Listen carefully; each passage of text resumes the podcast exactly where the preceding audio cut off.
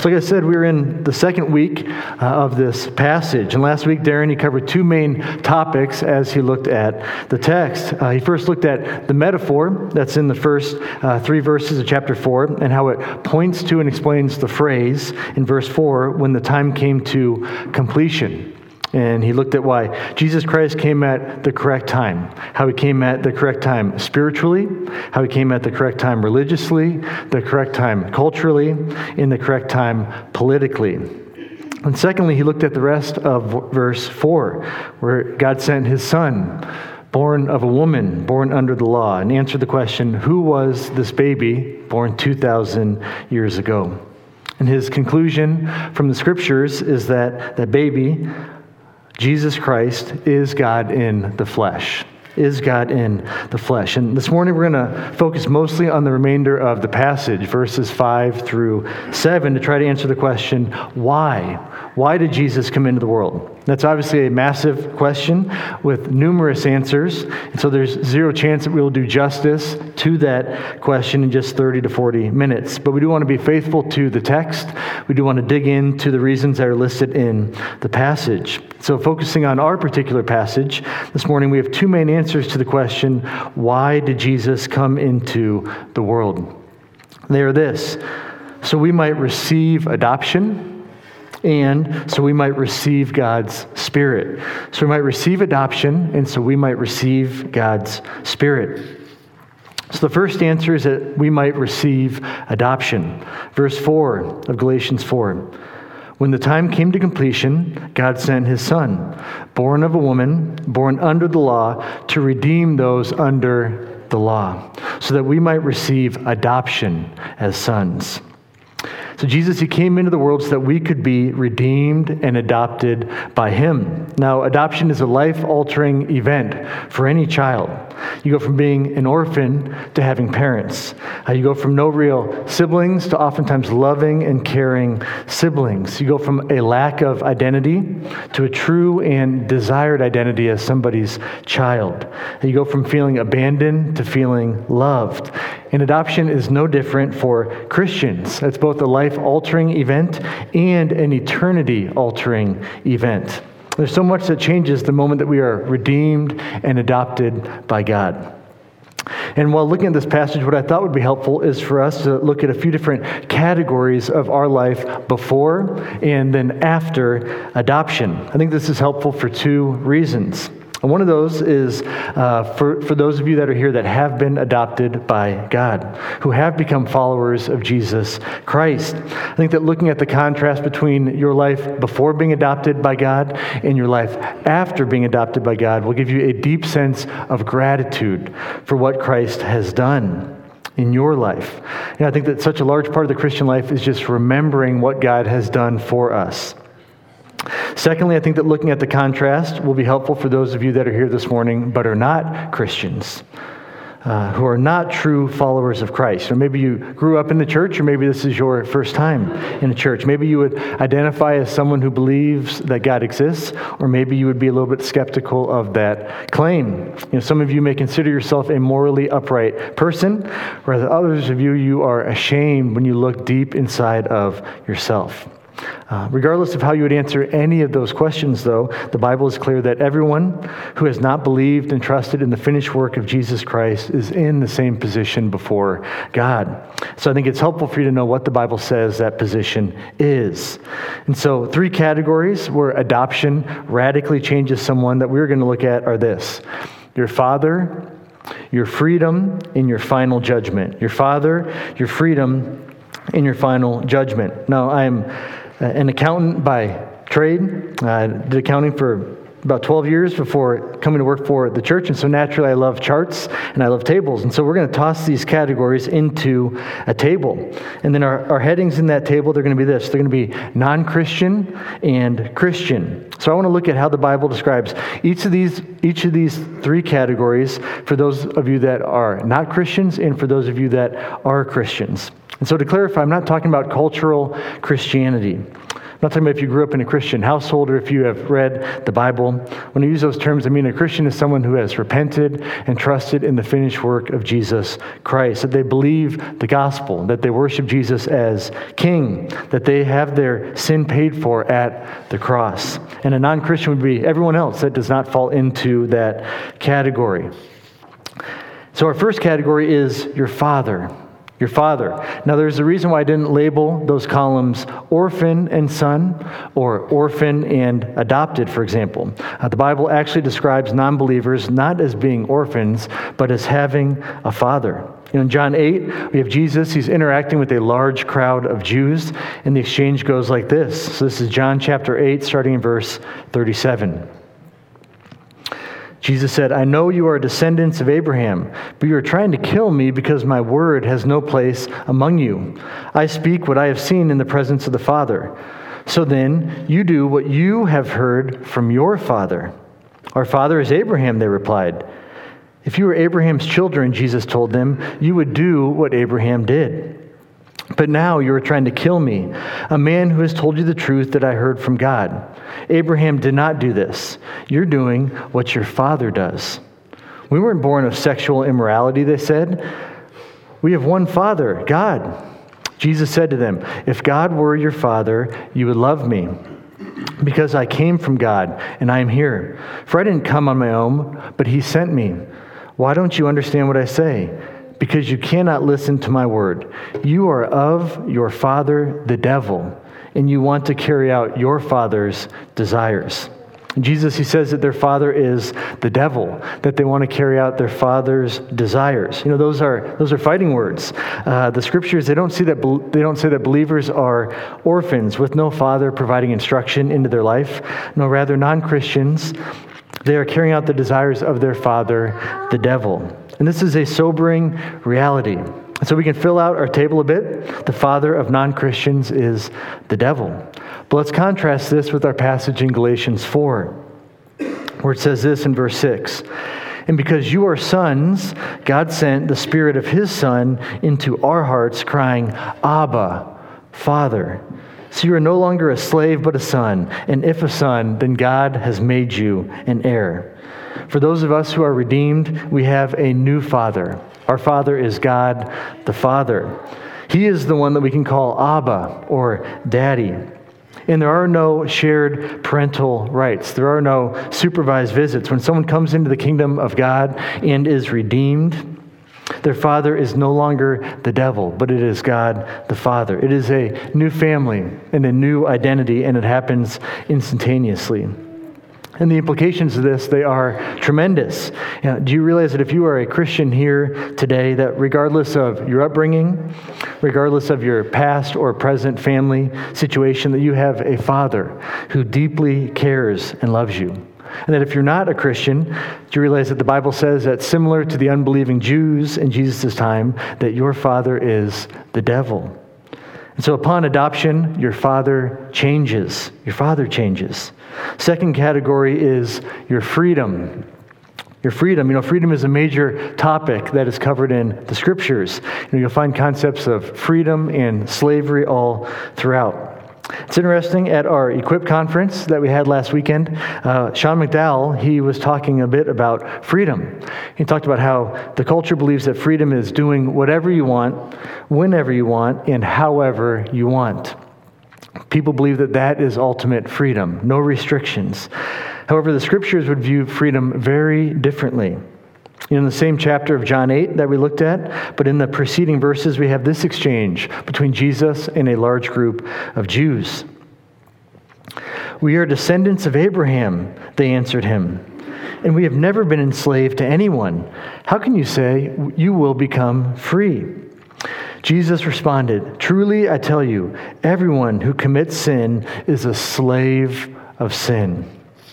Everyone who commits sin is a slave of sin. At its most fundamental level, non-Christians are enslaved to sin. They're enslaved to the flesh. They are enslaved and held captive by this world.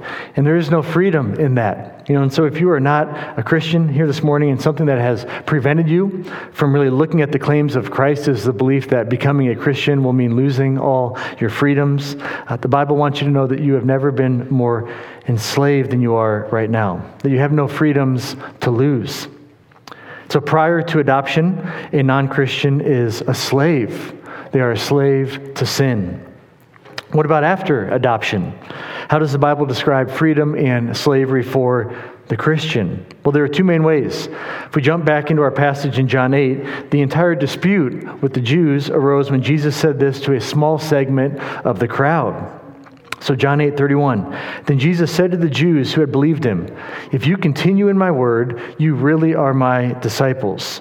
You will know the truth, and the truth will set you free. Again, we see a clear discrepancy between the freedoms of a Christian and a non-Christian. You know, for the non-believer, it was everyone who commits sin is a slave to sin. But for the believer, it is you will know the truth, and the truth will set you free. For those of us who have been adopted by God, we've been set free from sin. We've been set free from sin. Do we still have the flesh? Yes. Is there still a spiritual battle that is raging on? Yes. Will we stumble and sin? Yes. But you are free. You're no longer held captive. You're no longer a slave to sin if you have been adopted by the Father, that the blood of Jesus Christ has set you free. The other way that our freedom is described post-adoption is being slaves to righteousness.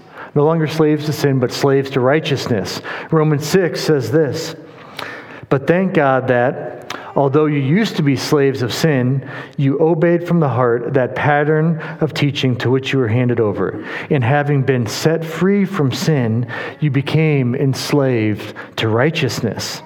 So it isn't as though we went from being slaves to sin to being free to do whatever we want to do. You know, that would still be continued slavery. But rather, we went from being slaves to sin, slaves to the devil, slaves to our flesh, to being slaves to God and slaves to righteousness. And this is true freedom. So to help fill out our table, believers are free from sin, and they are slaves to righteousness. And so we have your Father in your freedom. And lastly, we have this, your final judgment. Your final judgment. You know, is freedom from sin in this life an unbelievable reality for Christians? You know, ab- absolutely. It is a tremendous blessing. However, there is a greater blessing that awaits those who have been adopted by God. In the same way, there is a greater curse that awaits those who have not been adopted by God. But this reality will not be fully realized until we stand before the Lord in judgment. You know, the judgment of God is an undeniable reality of the Scriptures. I just want to share two of many available Scriptures to paint this picture.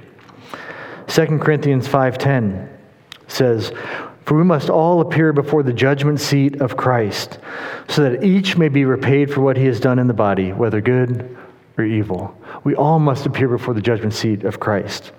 Hebrews nine twenty-seven. And just as it is appointed for people to die once, and after this, judgment.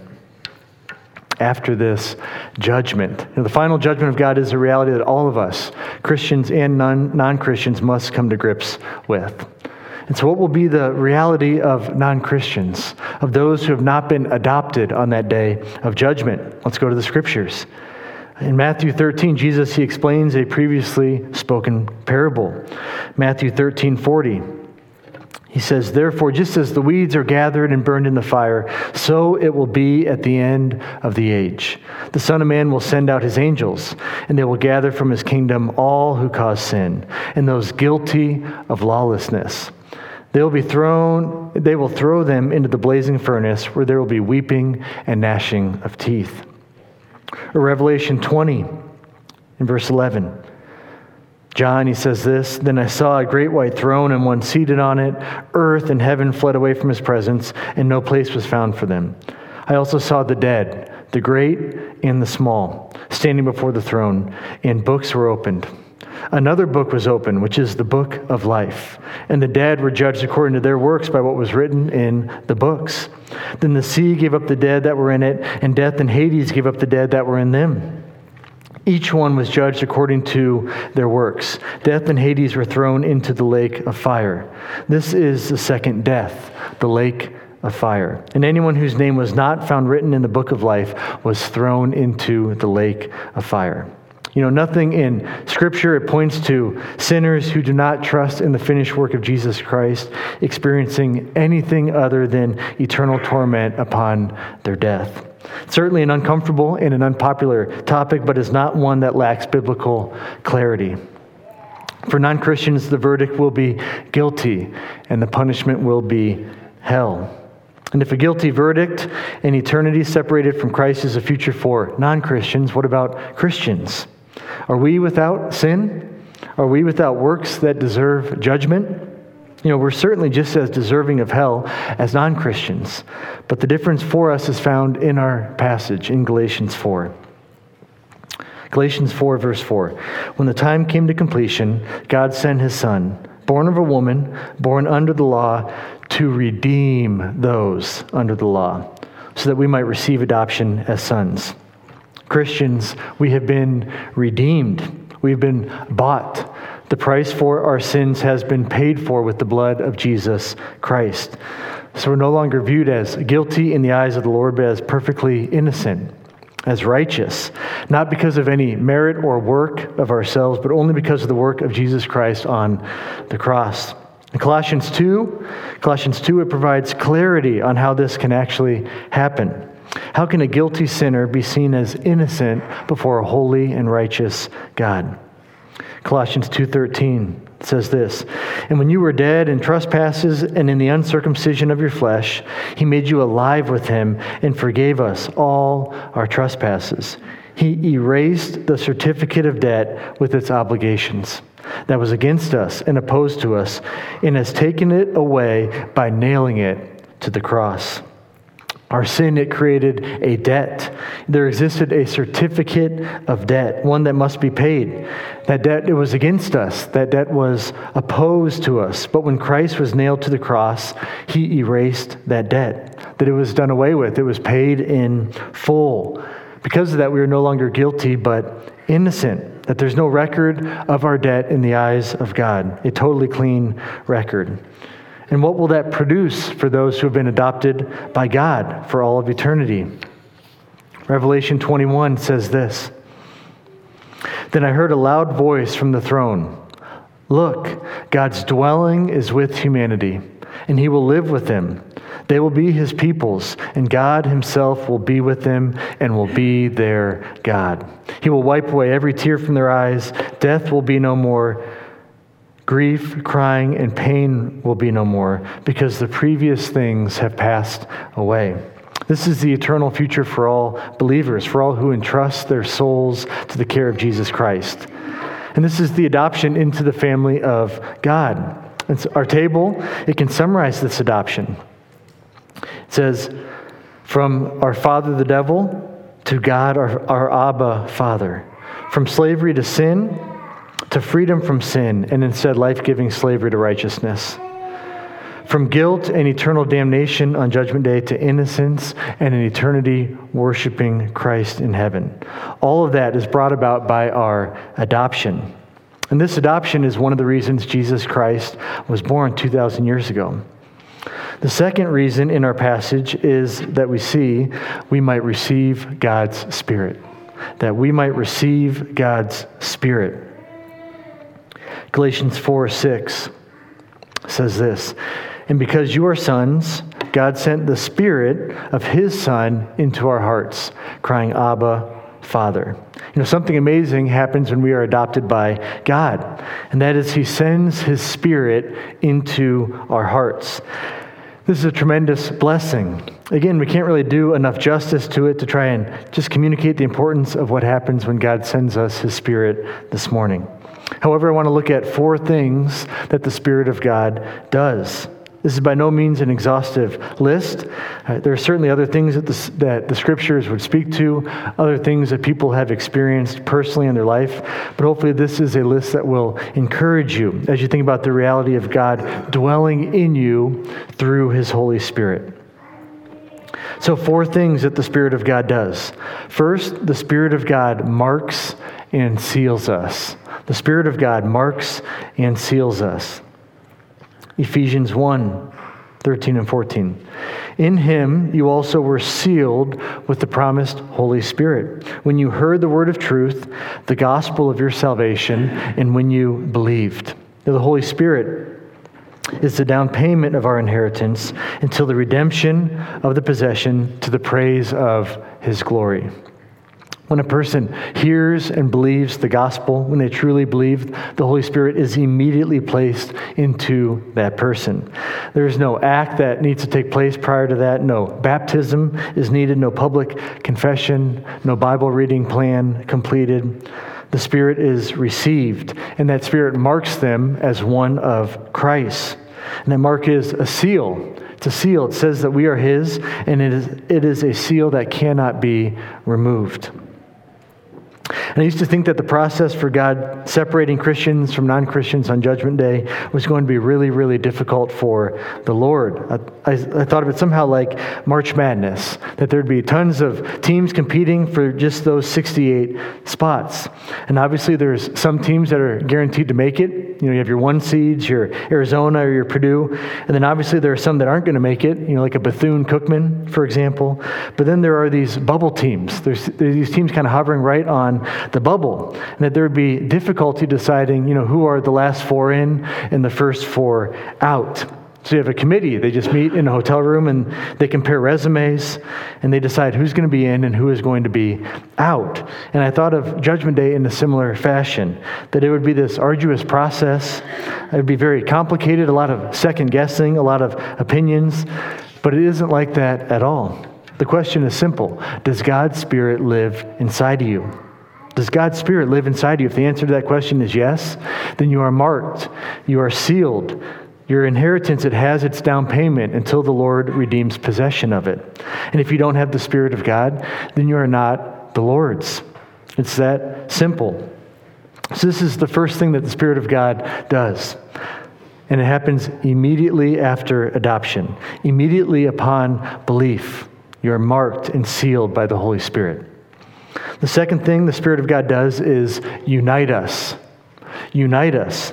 The Spirit of God unites us in two main ways. First, it unites us with God the Father. Galatians four six. And because you are sons, God sent the Spirit of his Son into our hearts, crying, Abba, Father. You know, prior to belief and prior to adoption, we are described as enemies of God, that we are not united with God, but rather separated or at odds. A large chasm exists between us and the Lord, that there is no unity. But upon belief, we now have a father, and not just a formal father figure, but one that we can call Daddy, an Abba Father. And there is great unity there. Secondly, the Spirit unites us with other believers. Ephesians four, verses one to six. Therefore, I, the prisoner in the Lord, urge you to walk worthy of the calling you have received, with all humility and gentleness, with patience, bearing with one another in love, making every effort to keep the unity of the Spirit through the bond of peace. There is one body and one Spirit, just as you were called to one hope at your calling, one Lord, one faith, one baptism, one God and Father of all, who is above all and through all and in all. You know, prior to adoption into the family of God, what united us with other people? And most likely it's common interests or rooting for the same sports team or a shared experience or a family lineage or heritage, whatever it may be. And there's nothing wrong with those things. Those are good things, but they don't provide the same unifying power as the gospel. You know, at its core, the gospel is a message that unifies and unites believers together. There may be zero common interests. You may root for different sports teams. You may come from totally different family lineages or different ethnicities, but yet be fully united by the gospel. And this is a work accomplished only by the Holy Spirit. Does this mean that there are no divisions in the church, no church splits, or no drama between believers? Uh, certainly not, but those are not things that are led by the Spirit. Those are a result of living according to the flesh. At its core, the Spirit of God unites us with other believers, and the Spirit of God unites us with God. Third, the Spirit of God empowers us. The Spirit of God empowers us. I have two passages that I want to share to highlight this. The first is Ephesians three, fourteen through sixteen. Ephesians three, it says this, "For this reason I kneel before the Father, from whom every family in heaven and on earth is named. I pray that he may grant you, according to the riches of his glory, to be strengthened with power in your inner being through his Spirit." To be strengthened with power in your inner being through his Spirit. You know, our strength is through the Holy Spirit. It does not come from dig- digging deeper. It doesn't ca- come from thinking more clearly. It does not come from trying harder. The power in our inner being comes through the Holy Spirit. This is so often counterintuitive to me. You know, when the going gets tough, I oftentimes just grit my teeth. I suck it up and I push through, just trying with all of my might. But God tells us that there is no power there. The power is not in ourselves. The power is in him through his Holy Spirit. We must recognize and believe this if we are to run the race with endurance. The second passage is Acts one, four to eight. This is when Jesus is with his disciples after his resurrection. It says this, starting in verse four of Acts one. "While he," being Jesus, "was with them, he commanded them not to leave Jerusalem, but to wait for the Father's promise, which," he said, "you have heard me speak about. For John baptized with water, but you will be baptized with the Holy Spirit in a few days." So when they had come together, they asked him, "Lord, are you restoring the kingdom to Israel at this time?" He said to them, "It is not for you to know times or periods that the Father has set by his own authority, but you will receive power when the Holy Spirit has come on you. And you will be my witnesses in Jerusalem, in all Judea and Samaria, and to the ends of the earth." The Holy Spirit was so necessary for empowerment that Jesus told his disciples to stay and to wait for it. Could they have gotten a jump start on evangelizing the world? They could have, but they would have lacked the necessary power for that assignment. And what does the Spirit empower us to do? In Acts one, it is an empowerment for ministry, an empowerment for functioning as a witness to a lost and dying world. In First Corinthians twelve, it's an empowerment to build up the body of Christ through the giving of spiritual gifts to individual believers for the common good. In Galatians five, it is an empowerment to not gratify the sinful desires of our flesh. Ultimately, it's an empowerment to glorify God. And for that task, to glorify God, we need God's power. And thanks be to God that he empowers us through his Holy Spirit to do that. The last thing that we're going to look at that the Spirit of God does is changes us. God's Spirit changes us. Second Corinthians three, starting in verse sixteen. "But whenever a person turns to the Lord, the veil is removed. Now the Lord is the Spirit, and where the Spirit of the Lord is, there is freedom. We all with unveiled faces are looking as in a mirror at the glory of the Lord and are being transformed in the same image, into the same image from glory to glory. This is from the Lord who is the Spirit." We're all being transformed into the same image from glory to glory, and this is from the Lord who is the Spirit. You know, God loves to transform people. Not just from eternal judgment to eternal life, but in the here and now, in this life, on this earth, that we are being transformed as believers into the likeness of Christ. And how is that done? It is done by the Lord through his Spirit. On a more practical level, Galatians five, it says this in verse sixteen. "I say then, walk by the Spirit, and you will certainly not carry out the desire of the flesh. For the flesh desires what is against the Spirit, and the Spirit desires what is against the flesh. These are opposed to each other, so that you don't do what you want. But if you are led by the Spirit, you are not under the law. Now the works of the flesh are obvious: sexual immorality, moral impurity, promiscuity, idolatry, sorcery, hatreds, strife, jealousy, outbursts of anger, selfish ambitions, dissensions, factions, envy, drunkenness, carousing, and anything similar. I am warning you about these things as I warned you before, that those who practice such things will not inherit the kingdom of God. But the fruit of the Spirit... But the fruit of the Spirit is love, joy, peace, patience, kindness, goodness, faithfulness, gentleness, self-control. The law is not against such things. Now those who belong to Christ Jesus have crucified the flesh with its passions and desires. If we live by the Spirit, let us also keep in step with the Spirit. It is such a blessing just to sit back and think about how the Lord changes us over time. Is it not to... Reflect back on your life five months ago or five years ago, fifteen years ago, whatever it might be. It's wild to see how God changes your desires, changes your habits, changes your actions, changes your reactions. This is described as the fruit of the Spirit. And it is a result of yielding our lives to the Spirit to work inside of us. You know, there's some things that the Spirit changes instantly. Maybe overnight. He might completely take away a sinful desire, or he might implant in you a righteous desire. There are other things that might take months or years or even decades to see changed in your life. So if you are here and if you are fighting for change right now, I want to encourage you not to lose hope. This is an area that you're doing battle in. Don't give up. Don't give in. You know, yield that area to the work of the Spirit. Ask God through the power of His Spirit to change you, because that is what He does. He changes us through His Spirit. So God's Spirit, it marks us, it unites us, it empowers us, and it changes us. And to close, two questions that I want to ask.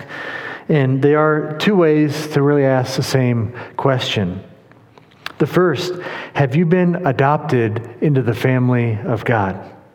I didn't ask if you identify as a Christian. I didn't ask if you go to church or if you read your Bible. But have you been redeemed and adopted into the family of God? The only safe and secure place for our souls, both in this life and in the life to come, is in the family of God. So I want to ask, have you been adopted into the family of God? Secondly, do you possess the Holy Spirit? Do you possess the Holy Spirit? Does the third person, the Godhead of the Trinity, the Holy Spirit, live inside of you? Has He marked you? Has He united you with the Father and with other believers? Does He empower you for a life of godliness? Has He changed you? In the Christmas season, it can mean so much to so many different people. And I'm thankful that amidst all that is taking place around us, we can sit and rest in the birth of Christ, truly believing that, as Galatians four says, when the time came to completion, God sent His Son, born of a woman, born under the law, to redeem those under the law so that we might receive adoption as sons. Let's pray. Lord God, we thank you that you sent your Son. Thank you that Christ was born of a woman, or that He was human flesh. But we also thank you that He was God, or that He was the perfect sacrifice, God, sufficient to pay for and atone our sins. God, we thank you that because of that sacrifice, that we can be redeemed. Lord, that you can cancel the debt that our sin requires because Jesus Christ paid for that debt, that it was nailed to the cross, all of its obligations. Lord, we thank you that you adopt us into your family. When we believe we are adopted, that we get a new father, or that we have a new family. Lord, we thank you that you also give us your Spirit. Lord, that when we are adopted, we receive your Holy Spirit. God, that it marks us, that we are yours because your Spirit lives inside of us. God, that it unites us. Your bride, the church, it unites us with God. Lord, that it does empower us for a life ministry, Lord, a life of building up the church through our spiritual gifts, Lord, for a life of godliness, and that it does change us, Lord, that it changes us, changes our desires, God, in so many ways. And so we just praise you for that truth. Pray that we would rest in that, God, that we would just be filled with great hope this season because of the work you've done in our lives. God, so we just pray all this in Jesus' name.